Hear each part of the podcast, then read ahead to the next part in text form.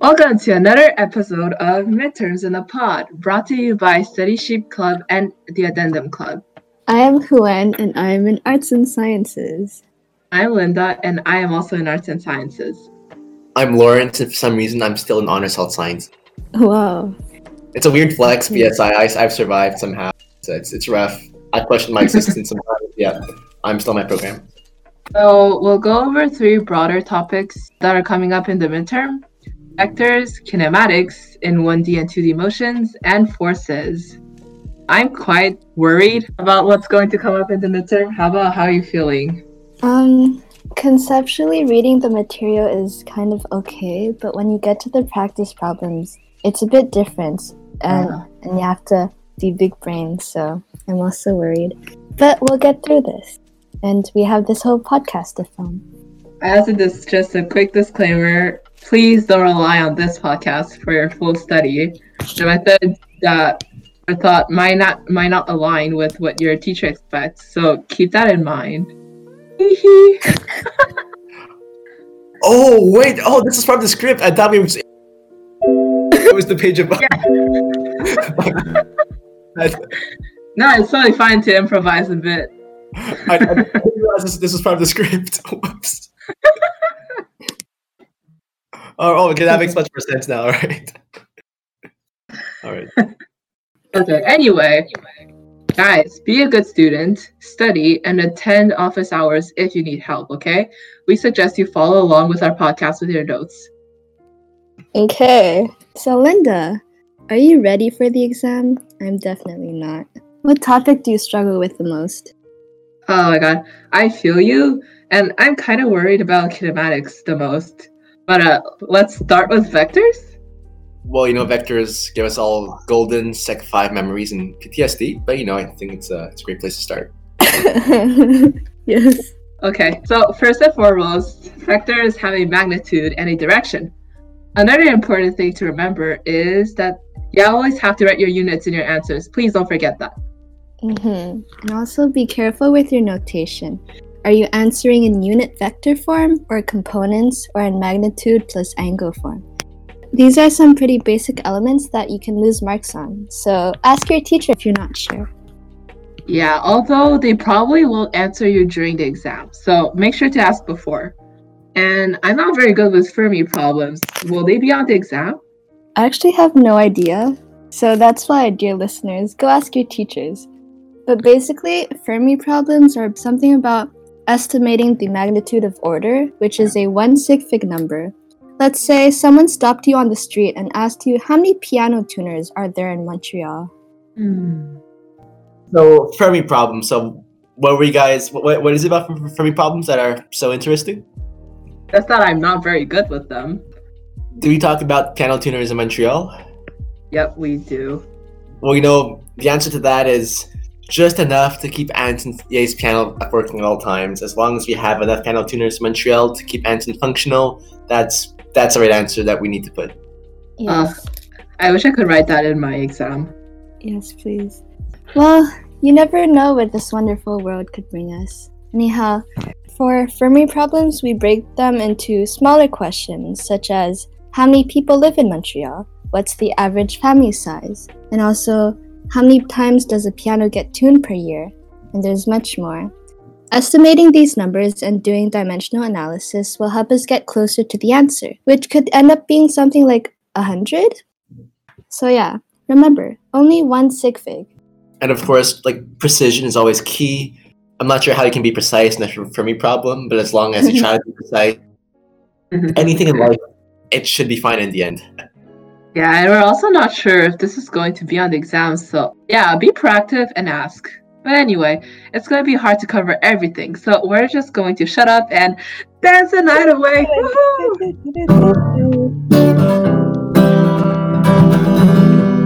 Oh wow, that was just a guitar that appeared out in the middle of nowhere. Whoa, that's so cool! That okay, was really cool. Place, you know? uh, we gotta get through this, it's okay. Let's start with superposition.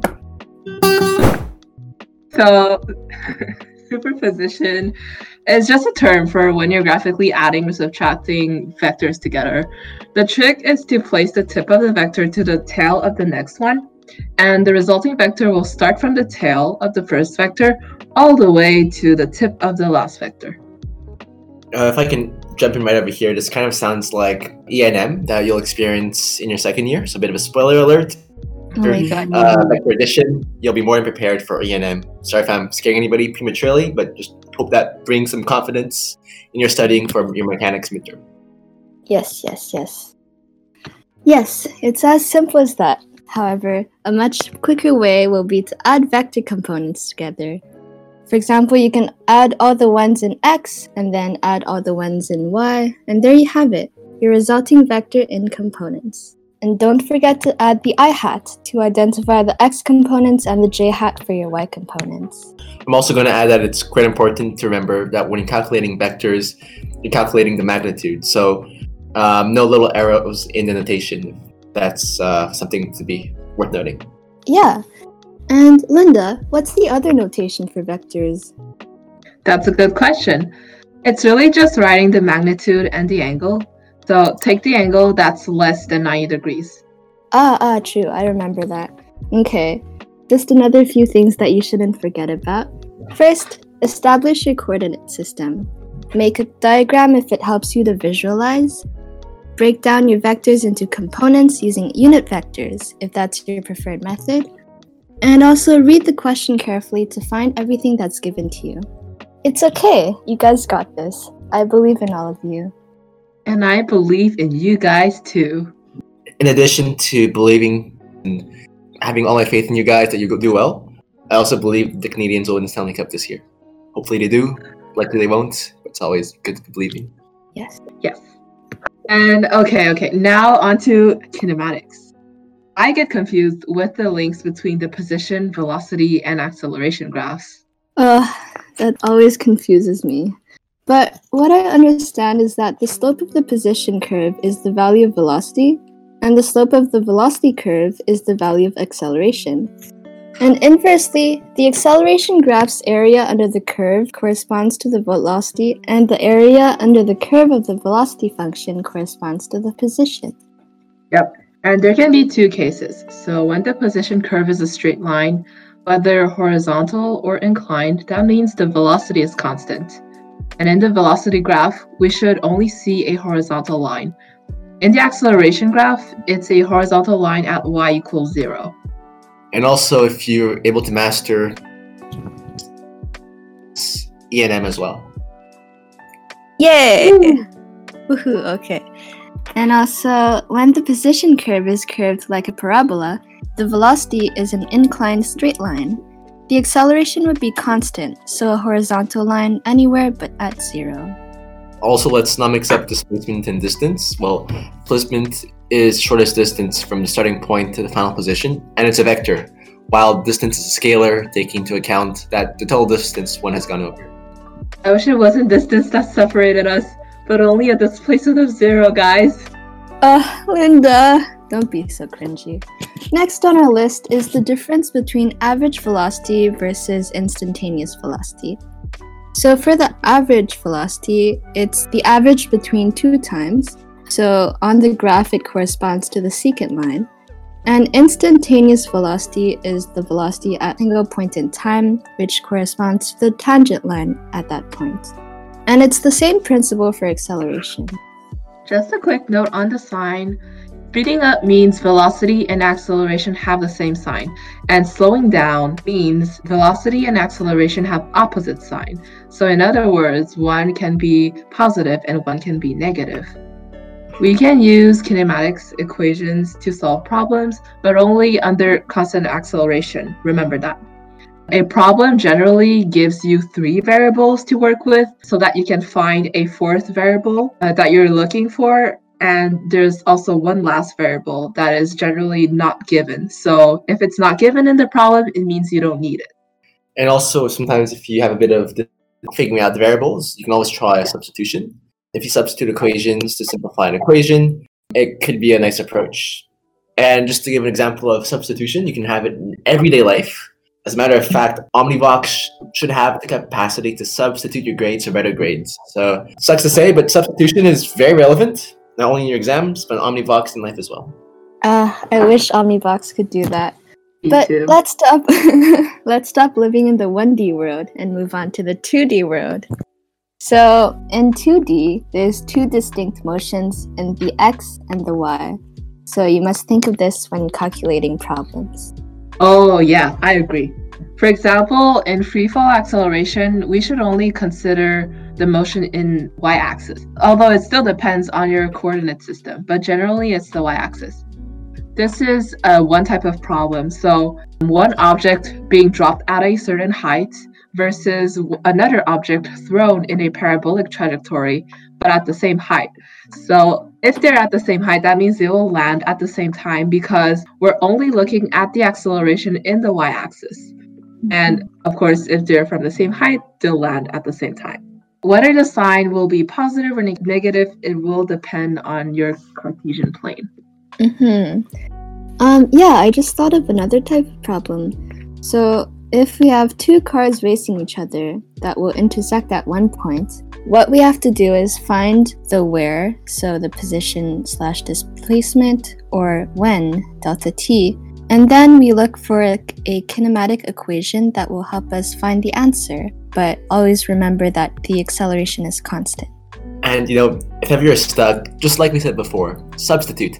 Substitute everything, not only just your physics exam, but everything in your life. Just like how you substitute your B T S craze for better grades. Oh. Um, I'm not sure about that, but okay. Anyway, another one we've identified is when an object is thrown in a parabolic manner to two boats, and these two objects launched will reach the same height. That means that they will attain the two boats uh, at the same time, because we only consider the acceleration in the y-axis, so the vertical motion. Similarly, if the object that's thrown doesn't reach the same height, then that means that we have to look for the one with the shortest height, because that means then that it's going to take less time, since we only, again, consider only the acceleration in vertical motion. And uh, well, of course, you know, if ever you're stuck, sketching is always very helpful. The more you sketch, the more clear the situation is. Okay, finally, we've got to the a more complicated type of problem, which is projectile motion. Wait, so like just like when you throw a basketball? Sorry, I meant um, when you pass notes in class. Uh, how about you explain it, Huan? Sorry, I'll, I'll, I'll my basketball in the classroom anecdotes myself. Time it's maybe a bit too premature to be uh, broadcast on live. Oh, okay. Well, projectile motion isn't too complicated. There's just a few things you need to keep in mind when doing a problem. So first of all, we always neglect air resistance to make our lives easier. And remember to clearly label your X and Y components to not mix things up. And in the X motion, it's always constant velocity. And in the Y motion, remember that acceleration in y is equal to nine point eight meters per second squared, and the sign of this depends on your coordinate system. If you establish downwards as negative, then it'll be negative, and if positive, then positive. And then another few pointers would be to establish a coordinate system, and always write your equations for vy and vx, and you can generally use delta t that was found in vy equation to find a missing component in vx or vice versa. I agree with Huan, and I think it's also really important to write down the constraints you have in your system. If you're throwing a ball in the air and you know it's going to come down at the exact same height, you can already write delta y is equal to zero, just to put constraints to simplify things. Constraints also apply in real life, just like how Anton Yeh is, as we all know, a constant legend piano. Yeah, we agree. And actually, a more complicated problem would be those types of questions with two steps, where the final condition of the first is the initial of the second part. The trick is really to find the answer to the first one using kinematics equations, and consider that answer as the initial condition for the second part. It's helpful to treat them as two different problems.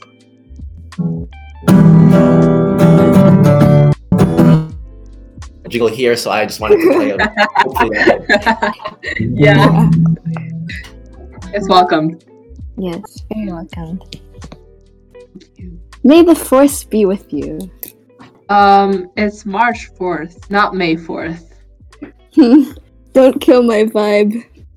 You mean, let's kill Give this. Um, love. Actually, did you guys mean the song by Eric Clapton that goes, "Oh, it's love"?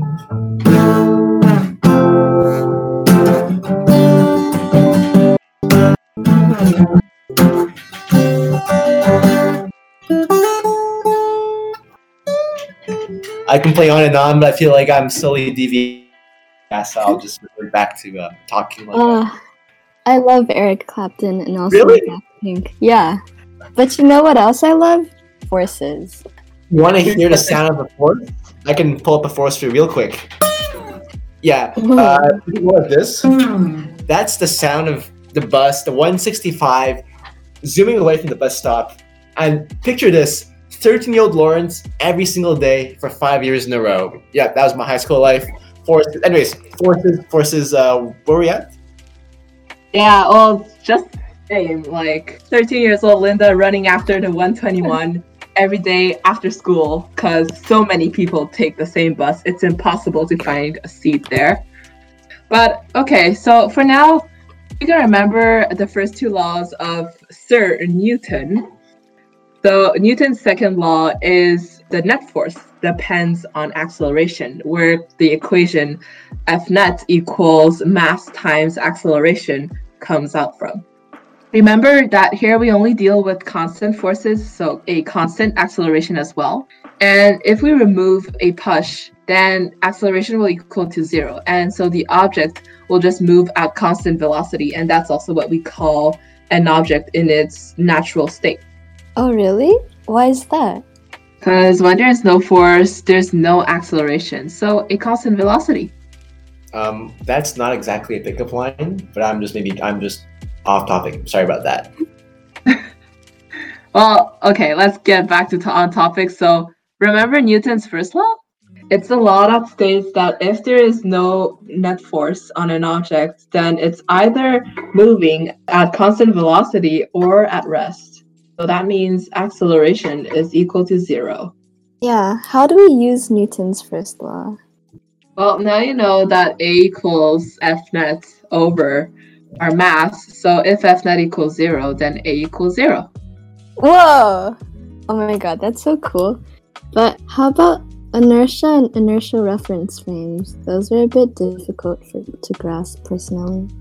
Just remember to always draw your free body diagram as if you're an inertial observer. It's a common mistake to add forces to your diagram that don't exist. Uh, I might need to go over this with my teacher. Mm, same. But yeah, that's a big brain idea. But in the meantime, let me point out some other common errors, such as putting the given angle in the wrong place on your free body diagram, mistaking static friction for static friction max, and also, you should look out for contextual clues. For example, if the question told us to determine the possible values, emphasis on the S after value, for the magnitude of the push force that allowed the lock to remain stationary, then we would know that they're expecting two values or more. So there could be two cases here. The first one is that static friction is less than maximum static friction.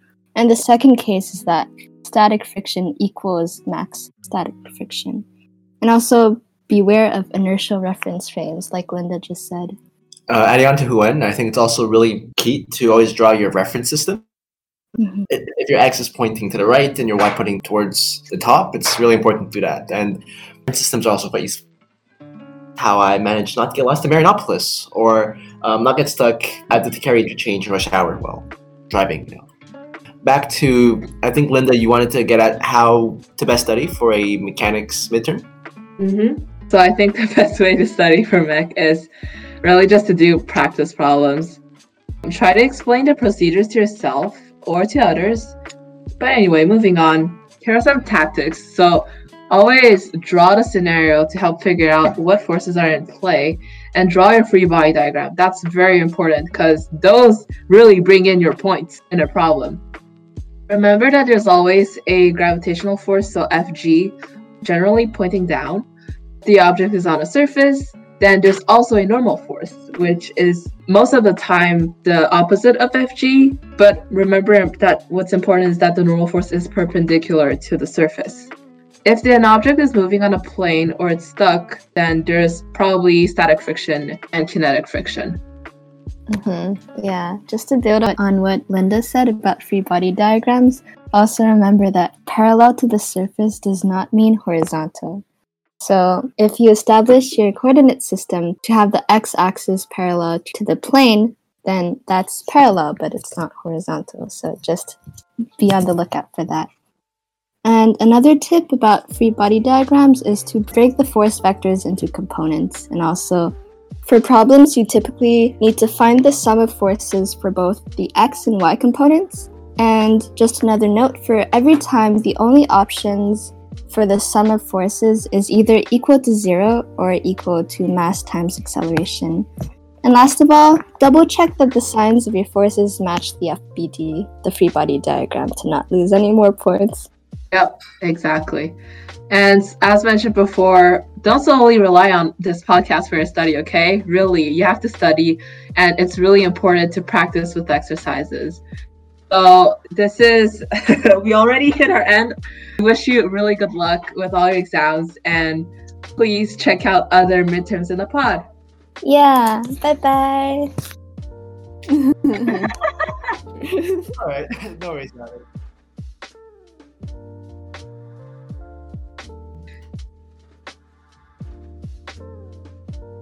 Oh, wait. Oh, this is from the script. I thought we was... it was the page above. Yeah.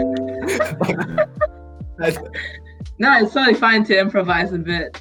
I, I didn't realize this, this was from the script. Whoops.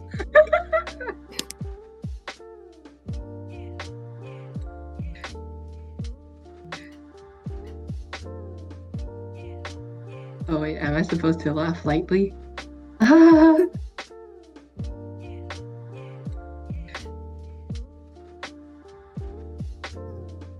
It's uh yeah, not exactly a pickup line either, but yeah, it's something along those lines of uh what was it again? Was it like an object is either at rest or in constant velocity if no force acts upon it, something like that, if I remember correctly. Mm-hmm. Right, something right. Like that. I um, mean, not but fundamental to mechanics and uh, passing uh, N Y A, I guess.